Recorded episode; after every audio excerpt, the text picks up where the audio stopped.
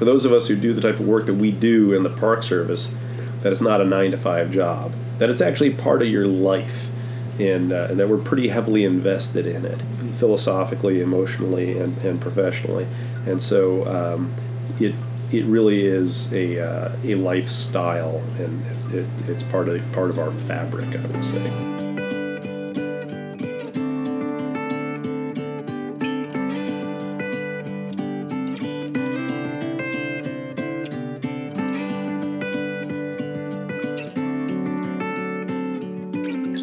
Welcome to Pelicanus. I'm your host, Austin Parker.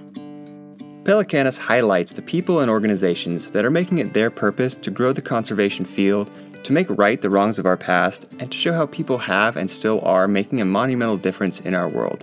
And we want to tell their stories. So we're here to show that not only is there something that can be done, it is being done by dedicated scientists who have made conservation their life, and that we can find optimism through science. Today's episode is about Olympic National Park in Washington State. Olympic is an interesting place. It has amazing wilderness. It has coastline, rivers, glaciers, and some awesome old growth temperate rainforests. It has everything you'd want in a national park. But we talked to scientists that work on the front lines of climate change, ocean acidification, and intertidal habitat long term monitoring. So let's hear from them and let them explain their research and what it means for all of us far beyond the borders of their park.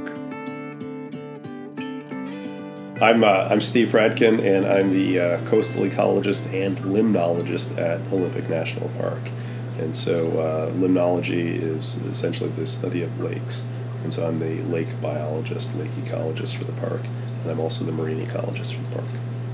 My name is Jonathan Jones. I am a coastal ecologist with the National Park Service. Working at Olympic National Park is what it's one of the most beautiful places in the world. We've got uh, this amazing wilderness coastline. We've got uh, these rugged glacier-filled mountains. Uh, we've got huge forests. Uh, my laboratory is on a lake. Uh, it's it's it's hard to complain about it. Steve tells us a little bit about Olympic National Park, what types of research they do, and why. Well, the big picture here at Olympic is that we've got a 65 mile coastline with 490 odd offshore islands that are all part of the park. So it's about 93 miles of coastline, and it's a biodiversity hotspot. It's the long stretch of wilderness coastline in the lower 48. And one of the reasons why we have that biological diversity is because we have this huge diversity in um, in habitats. And uh, just like in the uh, in the Amazon, um, you know that heterogene- that habitat heterogeneity really sort of um, encourages and facilitates uh, biological diversity. National parks are special places, but in order to actually protect the land, you have to have the scientific knowledge to know what you're protecting and how to do it. And so it's a it's a really special place that's been set aside by the American public for uh, the National Park Service to to maintain and protect. And so, in doing that, uh, one of the things that we need to be able to do in order to uh, preserve and protect this area is to understand it. And uh, so, the National Park Service is heavily invested in long term monitoring. And so, that's one of the major things that we do in my shop here is that we, we long term monitor things. And the, uh, the good thing about long term monitoring is that sometimes it takes a while to uh, to establish what trends are in terms of the status and the, or the health of a system, and uh, you really need those long-term data uh, in order to see what those long-term trends are. A lot of the, the world sort of works in four or five-year cycles, and for uh, for ecology, sometimes it's hard to tell what's going on in those relatively short snippets of time. So, from a marine ecology perspective, what we do is is at Olympic here, our marine environment is the intertidal environment because that's where our boundary is. Our boundary goes to extreme low water, which is sort of a theoretical line that's the farthest the tide ever goes out. And so in that area in between the tides, that's where we work. And we uh, conduct long-term monitoring and other smaller research projects, but we conduct that work in that area. And the long-term monitoring focuses on rocky intertidal assemblages because we've got a lot of great rocky intertidal habitat. focuses on uh, the community structure of organisms that live in sand beaches, uh, which are really important for recycling nutrients out into the nearshore coastal ocean, and also as uh, prey species for migrating birds.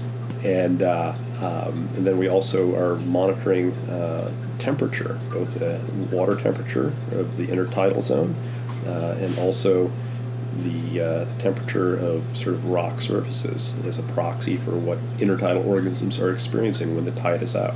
These are these are really important measurements, particularly over the long term, to see how uh, global climate change is uh, impacting these uh, these diverse communities.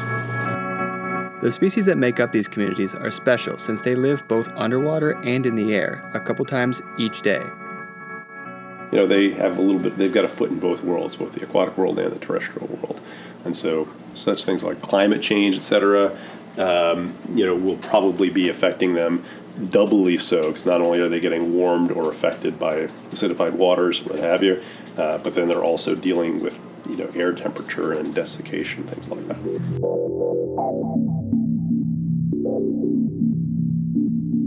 Warming, ocean acidification, uh, changes in species. I mean, at the end of the day, it, it's change, and people get freaked out by change. But um, change is not change. Change happens anyway. You know. You're only saying that because you're gonna be dead before any of these things really hit the fan. Well, I am, but here's the thing. Here's the thing, though. J- Really, here, here's the thing: is that you know, if you look back at when you know your grandparents were around, the world was a very different place than it is now.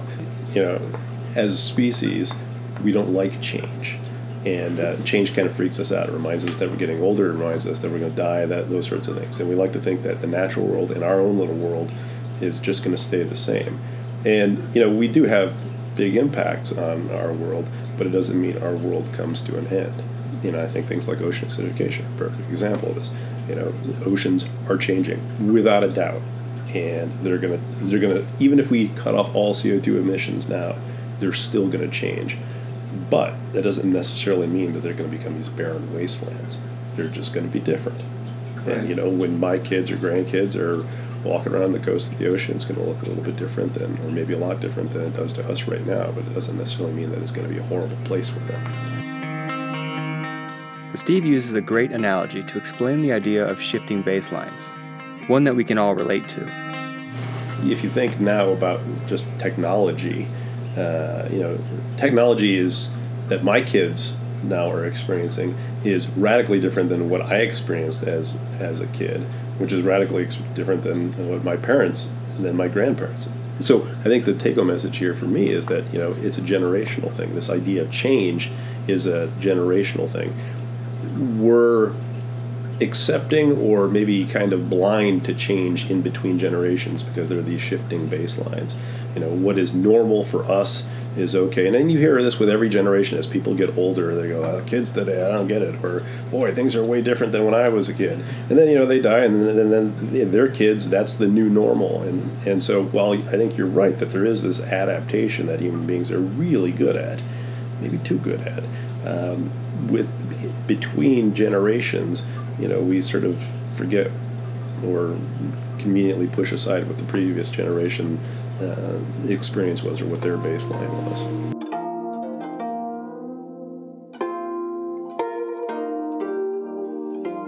Coast is going to find a way to adapt. Who says that the baseline of my, you know, current present isn't better or worse than the baseline of, of 50 years from now? It's it's different, and it might different. be it might be definitely different from what it was 50 years ago. You know, Yeah. but for me, this is my normal, and to see it go away from normal is is you know sad for me or whatever. But it it might just be the reality of such a dynamic system. I think an important. I agree, but I think that, I think an important point here, with regards to, you know, change and this this the shifting baseline, has to do what with what the agents of change are.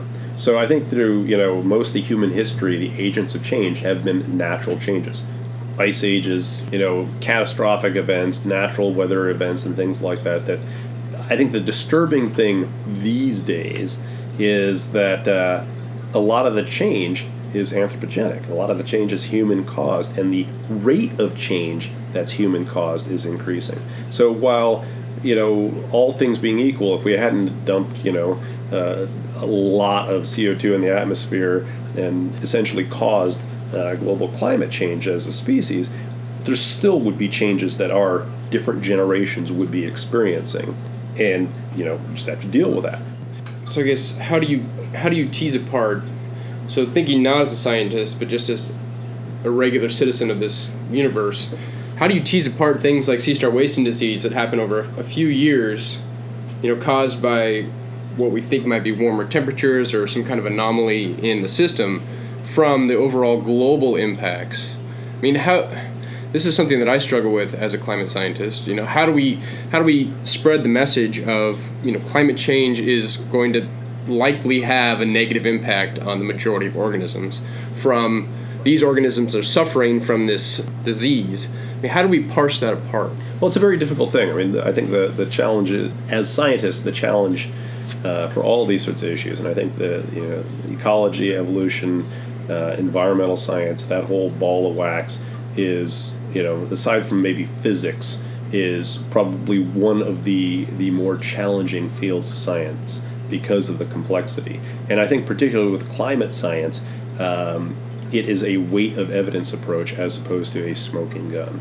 Um, you know, it's very hard. You look at uh, you look at uh, increases in the frequency and magnitude of storm events that we've experienced, or, or warming, uh, or, or rain, lack of rain, uh, droughts, and things like that.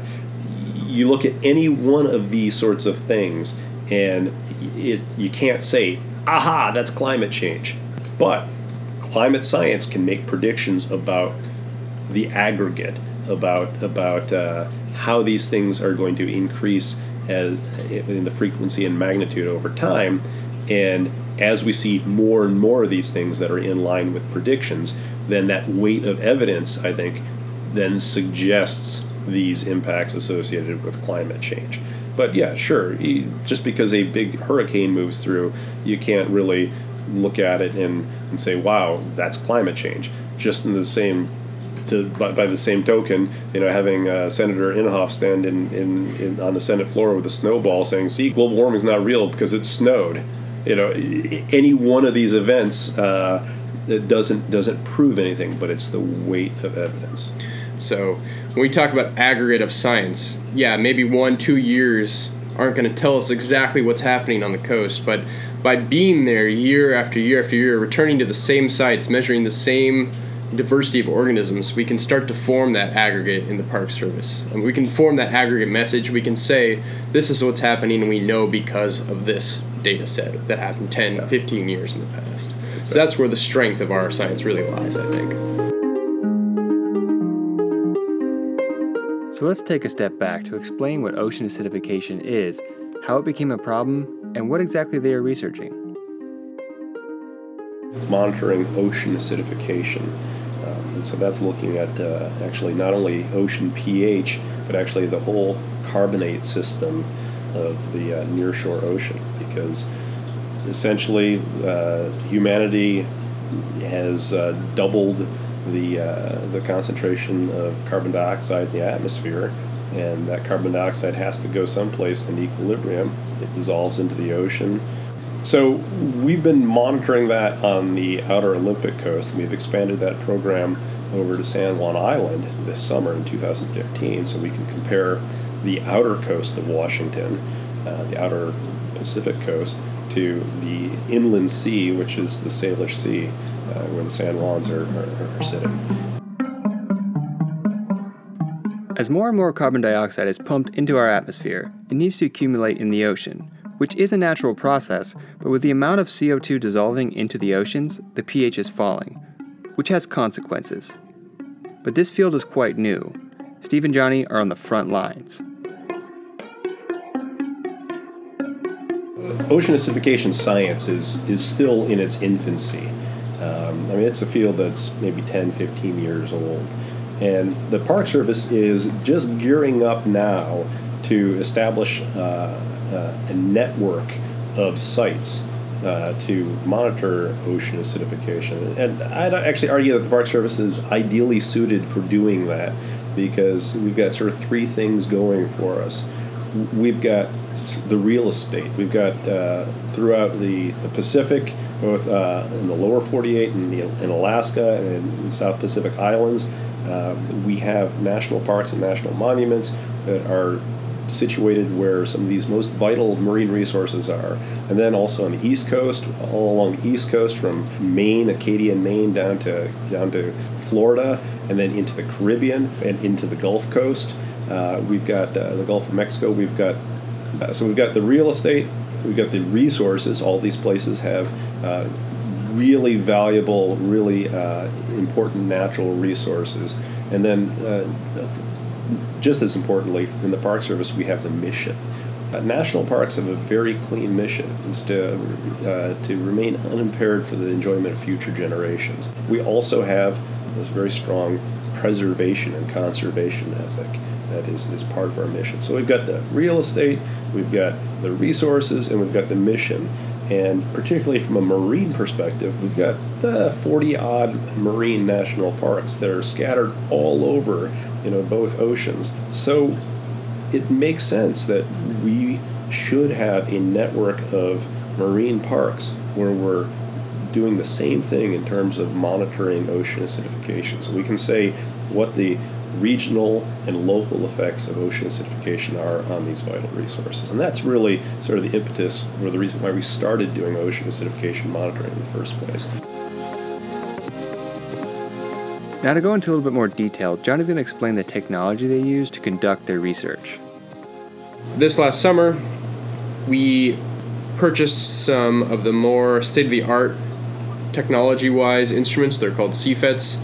Uh, we added those on to a previously used instrumentation, the YSI.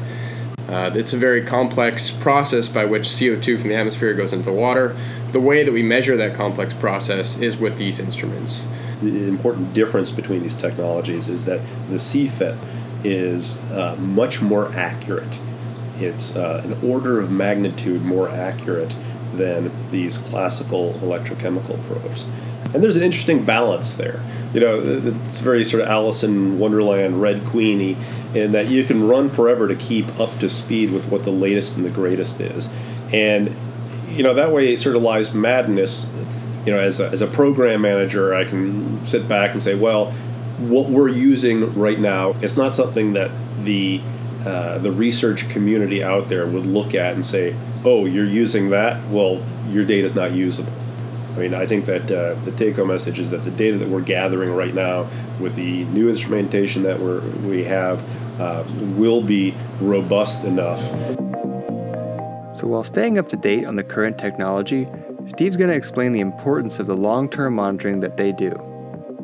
In, in essence, long term monitoring is to observe and to characterize. I, I, would say it's, you know, I'm a scientist, so I'll use a $5 word for it instead, but I'd say characterize uh, uh, what's, what's going on. The challenge in de- designing a long term monitoring program is that you've got to sort of plan to measure the right stuff for what you are going to want to know in the future.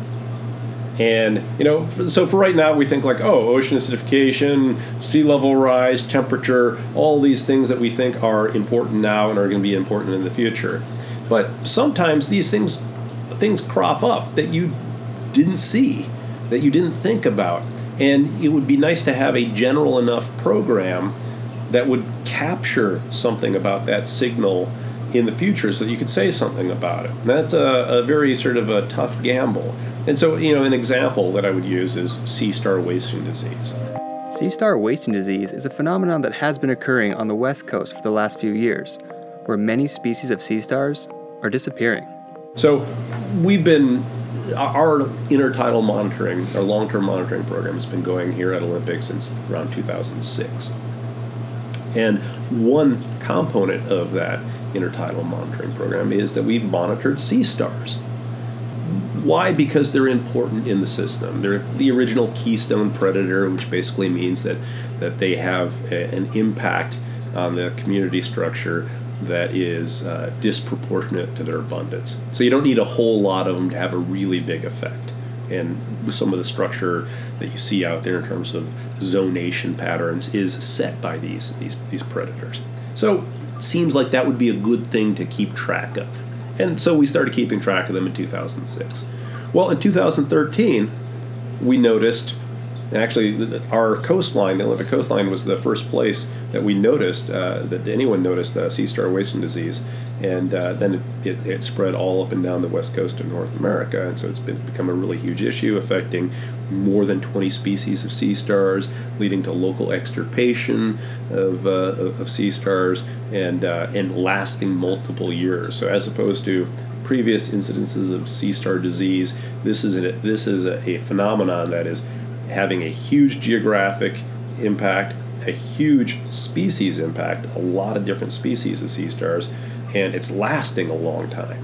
Whereas previous uh, occurrences of things that looked like this happened for a year in a specific locale and affected one species. So it's a big deal. And in 2013, we saw this happening uh, on the Olympic coast, and now we've actually got probably one of the best data sets uh, looking at what the the uh, occurrence, the time course of this uh, this disease event, and what the impacts are. And that's basically because we had this long term monitoring program in place where we have now a bunch of years of pre data before this disease hit, and we have a bunch of years now after this, and we're going to continue monitoring. And if we hadn't been involved in that long term monitoring program, then we would have missed that. We would have been playing catch up and trying to trying to figure things out. And so, to a certain extent, we're ahead of the game because we have this long term monitoring program. Uh, I think that that is that that illustrates the value of these long term monitoring programs. Not only to keep track of the things that a priori at the beginning you know that you want to keep track of that you know are going to be important but also these other things that that these unknowns these these unforeseen events that uh, that you're going to be able to look back at your data and say ah you know what? We can pick that we can pick that signal out of here. We can see what those impacts are because the thing about sea star wasting disease just to sort of step back to that we think that it is a, uh, a virus which is causing this but that virus has been in the environment since at least the 1940s. And we know that because uh, we've been able to go back to museum specimens and, and isolate the DNA from these museum specimens that were that were racked up in the 1940s. A couple of different things has happened. Is either that virus has mutated and become much more virulent, or there is something that has changed in the environment that has uh, allowed that virus to become ecologically released. What does that mean for the future of sea stars and the rocky intertidal habitat? I tend to be a glass half full sort of person. So I think with sea stars, I think we'll have sea stars in the future. I don't think the sea star wasting disease is going to, uh, you know, be a mass extinction of sea stars. However, I think it can fundamentally change uh, sort of what the population dynamics are of sea stars, and so it can change it to the effect to, to the extent that it changes the impact that sea stars have in terms of structuring their communities. So I think that your children and my children and my grandchildren are going to be able to see sea stars, but the communities that sea stars are part of may look very different as a result. Sea star wasting disease is important but what are the implications of ocean acidification and climate change? How do we figure out this problem? It is about humans, and it's a, it's a problem that humans have the potential to solve, but we need the emotional response. We need something to tell us that it's worth solving. With ocean acidification, with climate change, it's, it's a, really a slow burn. It's not something that's on our doorstep. It's not like we can't go down and get fresh salmon right now. We, we can still do that 20, 30 years, if we can't do that, it's going to be more of an immediate stimulus. So, how are we gonna how are we gonna make sure that it's an emotional thing for people? How are we gonna make sure that that people recognize the need to respond to this threat? And that's that's a big part of the challenge. And again, that's where the Park Service comes through is that we're out there broadcasting. I mean, things like this radio show, we're broadcasting the, the need to pay attention to these things because although it might not be happening today or tomorrow or, or next Saturday, it is something that is currently affecting us and is going to continue to affect us. This research is as important as any being done right now. And Steve and Johnny understand how incredible it is to be able to do what they do. I consider myself exceedingly fortunate to do the work that I do. Uh, so, you know, from a personal perspective, it's an aesthetically pleasing place to be. You know, from a professional perspective, I really like being attached to an area. So there's 922,000 acres. It's a pretty big area, but there's this place that I get to study and also in, another hat help manage. And so, uh, for for my brief tenure on this planet as a working professional, you know, I get to have an impact on on how this place that's been set aside by the American public, uh, how that is managed, and th- that's pretty gratifying on a personal level to, you know, to to be able to look at a at a at a map of the United States and see this this chunk of coastline and say that you know I I help with that. One of the things I always say about my job is that you know there are just so many cool things to do because in national parks in big national parks like this there's so little that has actually been done because the where the national park service came from it it it came about as a place for people to come and look at and, and to enjoy. And as as time has gone by, these parks have become islands of wilderness as everything else has become developed around it. And so they, they really have become these these very sort of special places and being able to work in one of these special places and to to study things in a as pristine an environment as you can get in the lower 48 states it's it's it's pretty cool to be able to uh, to, to spend your days uh, working in one of these really sort of pristine environments that you know I don't really call it my own, but you know for shorthand, yeah, that I can call my own, that I can have my my fingerprints on. And this research has implications beyond the borders of Olympic National Park. The things that we work on then translate beyond park boundaries that are important. So, you know, the ocean acidification work, you know, the work that we're doing on the Olympic coast and that we're expanding down to uh, the Southern California coast, that work goes beyond our park boundaries and has importance in connections to what's going on globally in that field of science. So, you know, you roll that all up. You got the, the big science picture, you got the the local or regional land or ocean management and then you know you roll it even further up and you got the, the personal satisfaction of, of working in a uh, in a great organization in a really pleasing place. I mean it is a walk in the park. You know we we work in national parks. It's, it's very we're very fortunate to be able to spend our time in places that people go on vacation However, being in their positions, they still have a responsibility to managing their park. Park Service, we don't have the luxury of just being scientists. We're scientists slash managers. And that's actually one of the great things about, I find personally satisfying about working in the Park Service, is that we get to wear multiple hats. Uh, that uh, I get to advise the superintendent on, on issues that, uh, that, you know, I'll put quotes around it, that I'm an expert at and uh, um, and so that I get to advise the superintendent and, and have a real impact on, on how this this this area is managed. And Johnny shares in Steve's excitement for the work. I'm excited about the field that I've chosen to work in. I'm, I'm excited about my career path because, as Steve was saying earlier in the conversation, ocean acidification is relatively new scientifically. So I'm really coming in on the ground floor of the next generation. I'm excited about the fact that I have a meaningful role. Might be a very tiny role in the future of science, but I'm I'm on the ground floor of this this scientific topic, and the things that I'm doing today actually matter. You know, they might not matter on the grand scale, but they do matter for solving this this global problem. And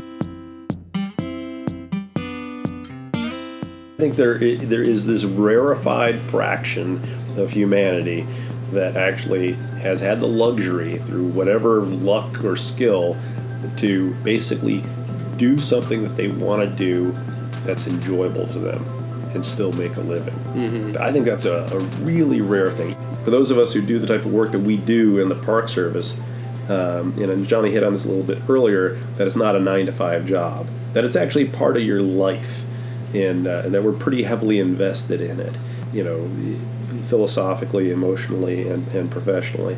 And so um, it it really is a, uh, a lifestyle, and it's, it, it's part of part of our fabric, I would say. And I think that's actually from a NPS perspective, that's one of the things I really like about the National Park Service, as opposed to a lot of other federal and state and whatever other organizations, is that there is that uh, that that that camaraderie. There is that uh, uh, esprit de corps, which is integral to to, to the service, which is uh, not necessarily a common thing.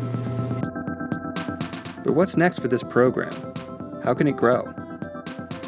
Next steps for uh, for uh, our program here is, is, to keep on keeping on. But From the long-term monitoring perspective, it's to keep on doing what we're doing right now for long-term monitoring and to grow the ocean acidification program. I think that's sort of like the big next step. It's not only expanding it to Cabrillo, but then expanding it to other Park Service units. And we're working with the uh, the national office on a strategy for that.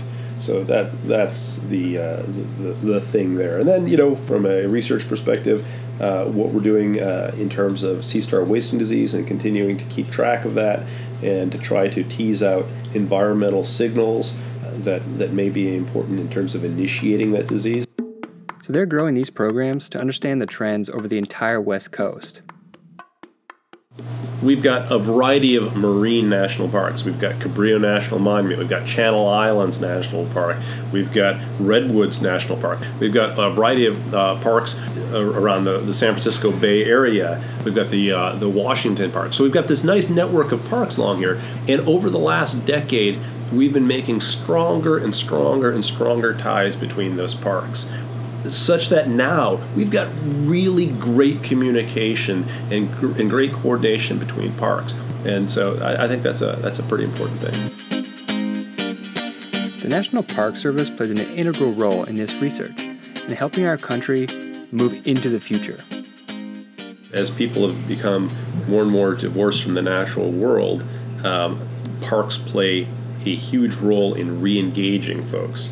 And so, you know, with demographic shifts in the United States, I mean, there are are huge efforts underway in the Park Service to make uh, to make parks much more approachable to uh, people who live in urban environments, people of, of, of, diverse cultures, diverse ethnic backgrounds that are normally not well represented as park visitors.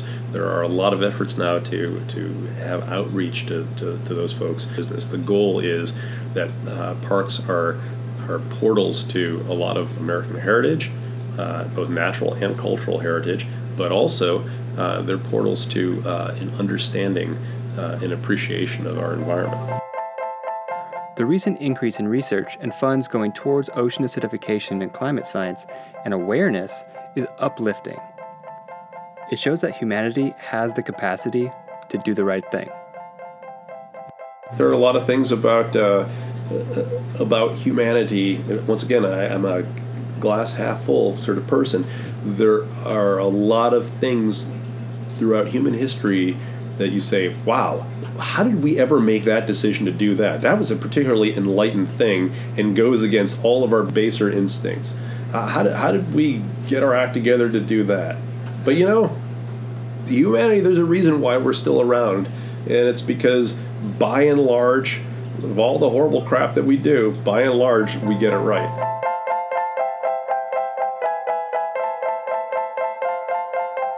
I'd like to thank Olympic National Park, especially Steve Fradkin and Jonathan Jones, for taking the time to talk to us. Also, thank you to the National Park Service and the Cabrillo National Monument Conservancy. Producers on this episode are Austin Parker and Taylor Parker. You can look for our photos of the work that Steve and Johnny do in the park at pelicanus.org or on our social media sites at Pelicanus Radio.